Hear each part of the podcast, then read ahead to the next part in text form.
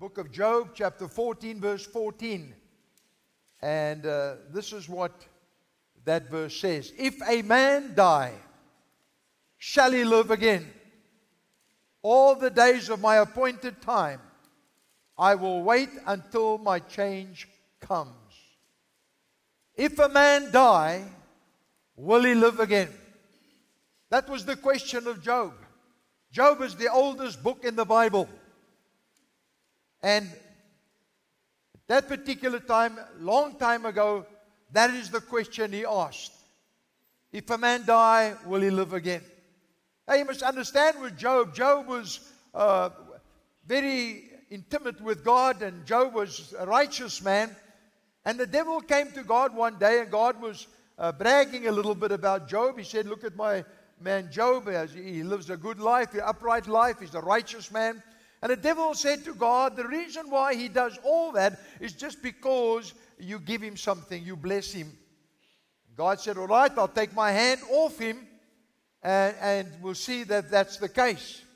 So God lifted his hand off Job and he said to the devil, You can do whatever you wanted with Job, but don't kill him.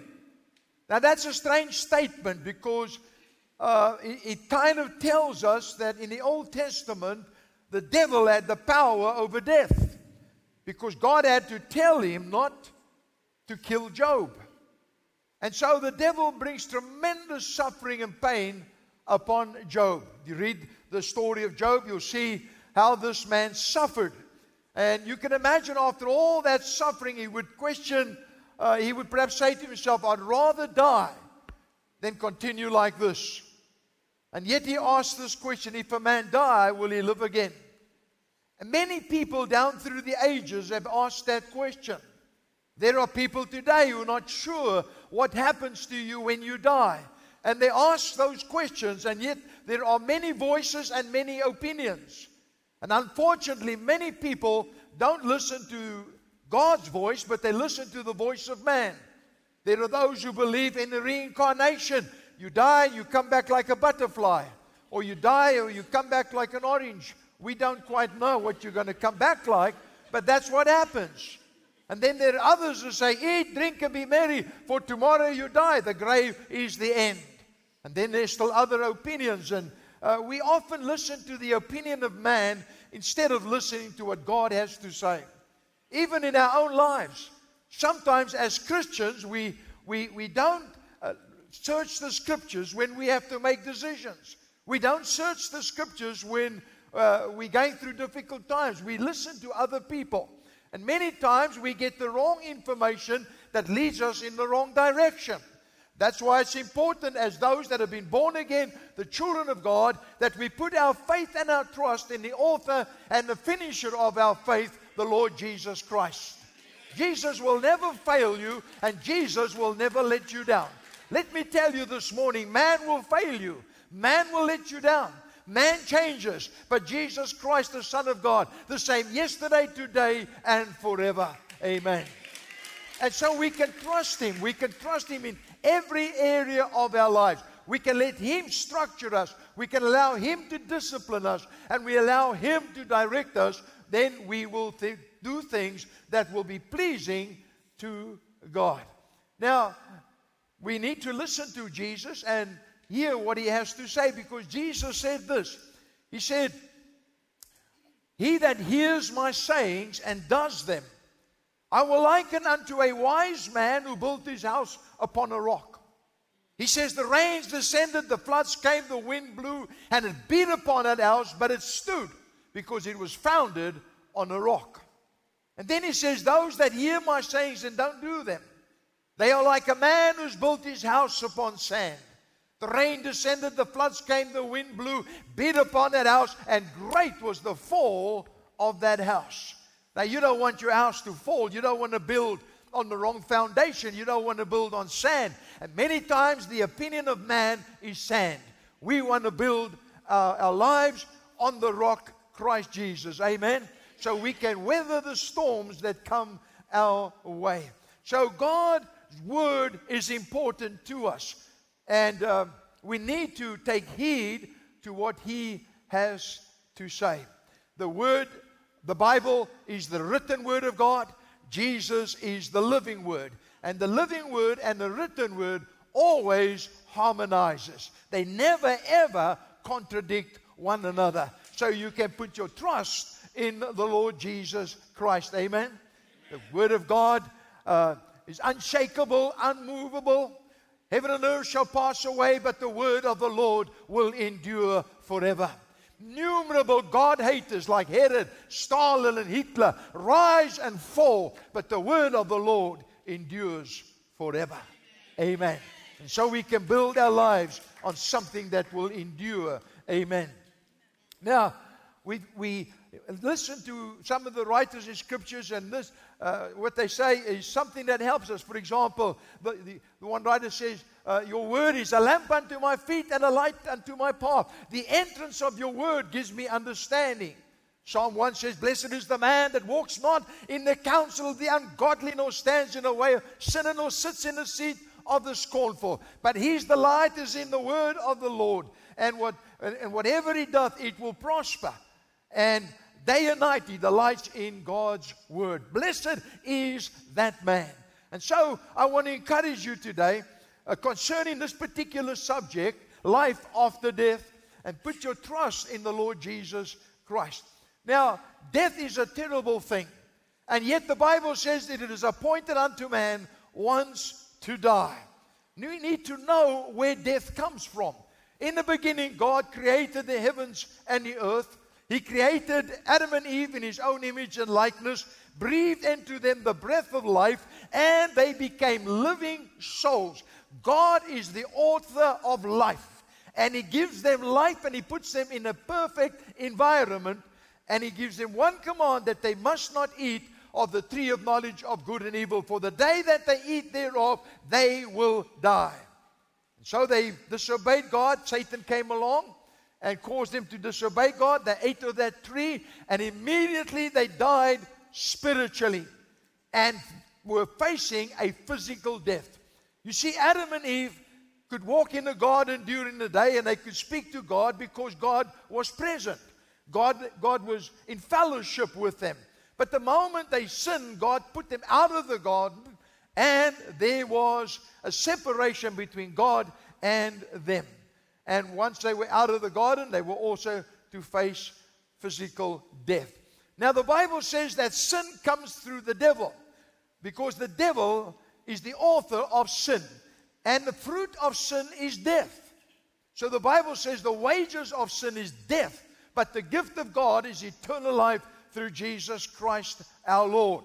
Now we have to understand there is spiritual death and there is physical death.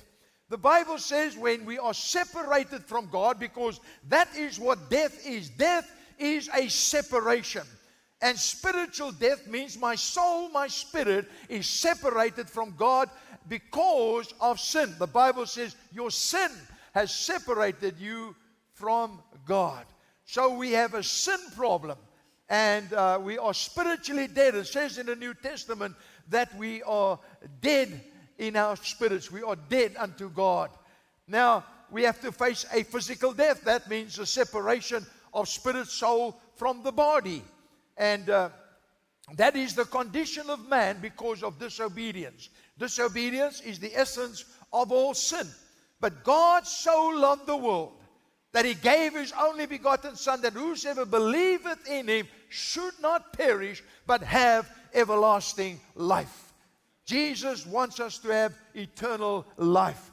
And so, Jesus, the spotless Lamb of God, came into this world to die for our sins. There upon the cross, He took all the sin of the world, and He who knew no sin became sin for us so that we could become the righteousness of God in Him. And so when Jesus hung on that cross and He said, It is finished, he wasn't saying that it's over, I've lost the battle. No, it was the cry of a victor because he was saying, Father, what you sent me to do, it is finished. And now, for the first time, whosoever shall call upon the name of the Lord shall be saved. Heaven open up to the cry of every man, woman, and young person for the forgiveness of sin because of Jesus' perfect work on the cross. not only now do we experience the forgiveness of sin and we are resurrected from the deadness of sin, but He also gives eternal life because Jesus rose again on the third day, conquered the grave, conquered death, and said, I'm he that liveth and was dead, and behold, I'm alive forevermore, and I have the keys of hell and death. A great work happened when Jesus died on the cross and rose again. He defeated Satan, stripped him of his power and his authority. And the only way that Satan can get a hold of our lives today is through deceit, through lies. He's the father of lies. Jesus had taken from him the keys of hell and death. Now every person can have eternal life. But while Jesus was here on earth, wherever he went, there was the kingdom. Because Jesus is the king of the kingdom. And he rules and reigns supremely. And where the kingdom is, there are the principles of the kingdom. The Bible says, For this purpose was the Son of God manifested that he might destroy the works of the devil. Now, when Jesus came in his human body, wherever he went under the anointing of the Holy Spirit, he destroyed the works of the devil. There were people who were sick, he healed them. There were those that were blind, he opened their eyes. There were those who were demon possessed, he cast out the demons and he set them free. And he even raised someone from the dead. You remember Lazarus was in the grave, he'd been there four days. His two sisters, Mary and Martha, Martha, were really broken. They were weeping. They were sorrowful because their brother was died. The brother had died. But before that, he was sick, and they sent a message asking Jesus to come. But Jesus came late, and when Jesus got there, Lazarus was dead. And so that they were broken. They said to Jesus, If you were here a few days earlier, you would have been able to save him. But Jesus says, I am the resurrection and the life. He that liveth and believeth in me will never die. And he says, Lazarus, come forth. And that dead man is raised from the dead and he comes out of that tomb. And as he comes out of that tomb, Jesus says, He's wrapped in bandages. That's how they used to bury people and wrap them up in bandages. Jesus says, Loose him and let him go. Lazarus was raised from the dead. But Lazarus was raised to die again. He did not receive eternal life when Jesus raised him from the dead. He was going to die again. But there's a beautiful picture there when Jesus calls Lazarus from the tomb because he, he's calling many of us today who are dead in our trespasses and sin. We are really living in tombs. We're living in the realm of death. We are dead unto God. But He's calling us. That's what the gospel is. The gospel is the call of God. He's calling us unto resurrection life. Jesus said, I've come that you might have life and have that more abundantly. Many, many people all around the world today are hearing the call of God through the gospel. That's why we must never be ashamed of the gospel of Jesus Christ because it is the power of God unto salvation to everyone that believes. And so this morning, my dear friend, if you're living in darkness, if you're living in sin, and you're living without any hope, without any peace, there's a message for you today from God. And it is the gospel that God loves you and He wants to raise you from the deadness of sin and He wants to make you alive unto Him that you can walk in the cool of the day and say, Hello, God, because of that wonderful relationship you have through Him. Amen. And so there is resurrection. Resurrection. And what you understand when you step out of that tube, you are still wrapped in bandages. That which represents death, the old life.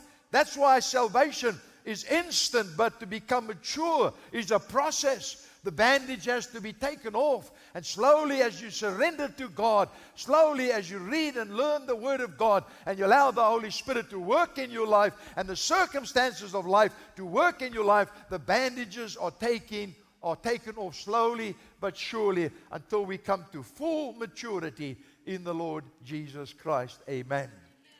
Now, spiritual life is come to give everyone.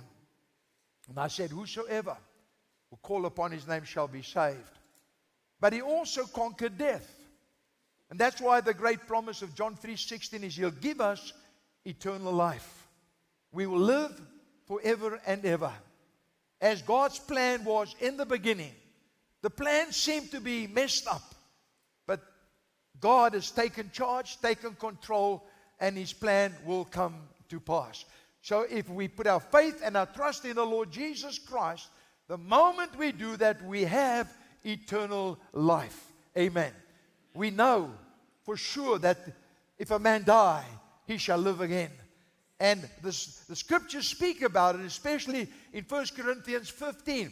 Paul is writing to the Corinthian church and he's explaining to them about the resurrection of the Lord Jesus Christ. And this is what he says He says, I declare to you, brothers and sisters, that flesh and blood cannot inherit the kingdom of God, nor does the perishable inherit the imperishable.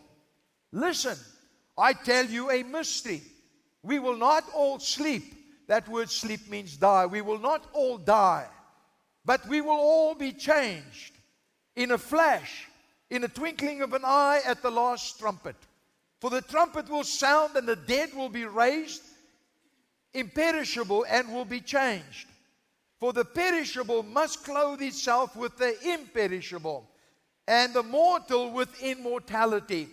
When the perishable has been clothed with the imperishable, and the mortal with the immortality, then the saying that is written will come true. Death has been swallowed up in victory.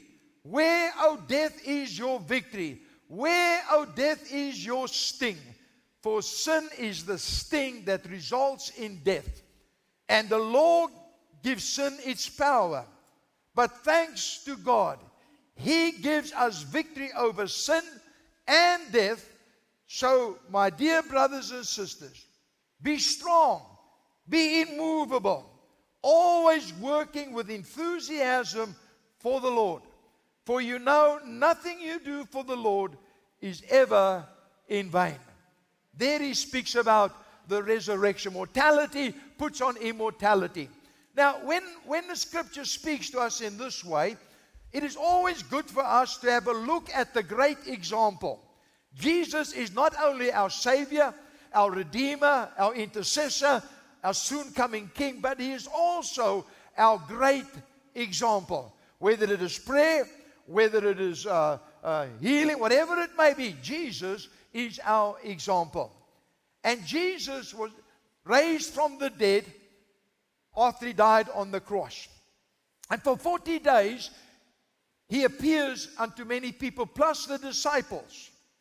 And they recognize him.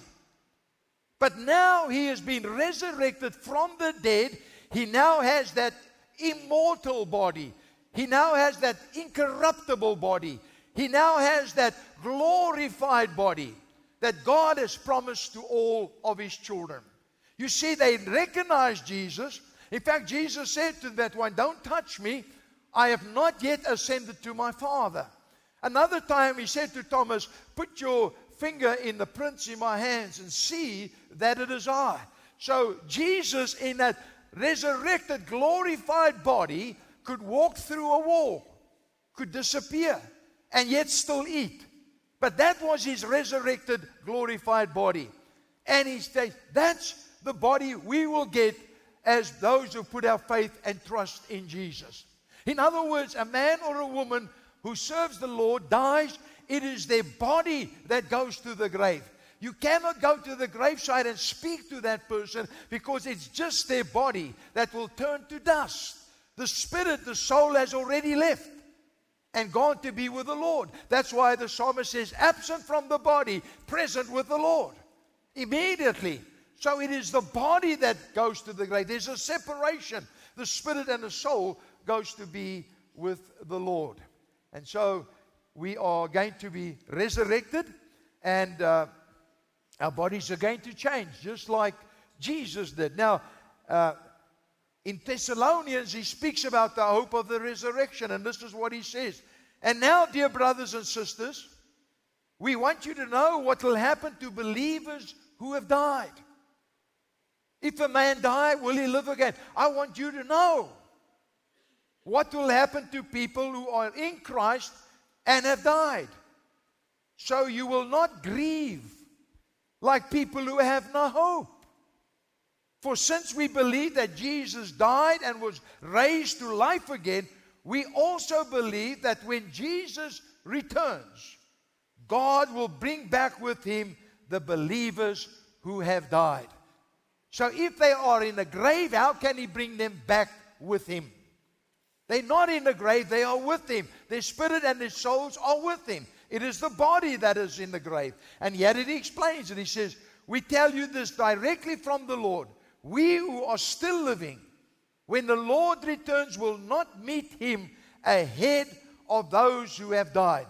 For the Lord himself will come down from heaven with a commanding shout, with the voice of the archangel, and with the trump of God. First, the believers who have died will rise from the grave. Their bodies will rise from the grave. Then, together with them, we who are still alive and remain on earth will be caught up in the clouds to meet the Lord in the air, and so will we be with the Lord. So he says that when Jesus comes back, Jesus is coming back, by the way, in case you don't know that. We don't know, but he's coming back. Uh, uh, we, we can try everything that we want to. We will never, ever rectify this planet. It needs a Savior. And Jesus is the Savior. And He's coming back again. That is the blessed hope of the church that we can expect Him to return. Now He says when He returns, He comes back with the believers that have died, their spirit and their souls.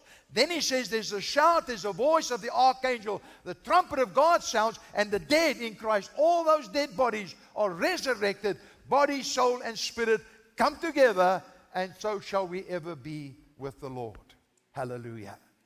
Amen. Man will live after death. Life is in Christ. And then he goes on and he says this So encourage each other with these words. So we are always confident, even though we know that as long as we live in these bodies, we are not at home with the Lord. For we live by believing and not by seeing. Yes, we are fully confident, and we would rather be away from these earthly bodies, for then we will be at home with the Lord. Hallelujah. We have peace. We have understanding that there is life after death that we will live with God for all eternity. Jesus said, So I said, In my Father's house are many mansions. If it were not so, I would have told you so. But I go to prepare a place for you. And if I go to prepare a place for you, I will come again to receive you unto myself, that where I am, there may he be also. He's preparing a place. Hallelujah. Eye has not seen, nor ear heard, nor does it enter into the heart of man the wonderful things that God has prepared for those that love Him. The best is yet to come for every child of God. We do not stand at the graveside and sorrow as we have no hope. We, our hope is in the Lord Jesus Christ. Glorious resurrection day is coming, and Jesus is coming back. Now, when Jesus went to heaven, the Bible says he, he was standing there and a cloud took him up. And the disciples were shocked. They didn't expect that to happen. See Jesus rising, that's his ascension. So there appears two men in white apparel, which were angels, and they said, Ye men of Galilee, why stand you gazing into heaven? The same Jesus you see go up into heaven is coming back again. The same Jesus.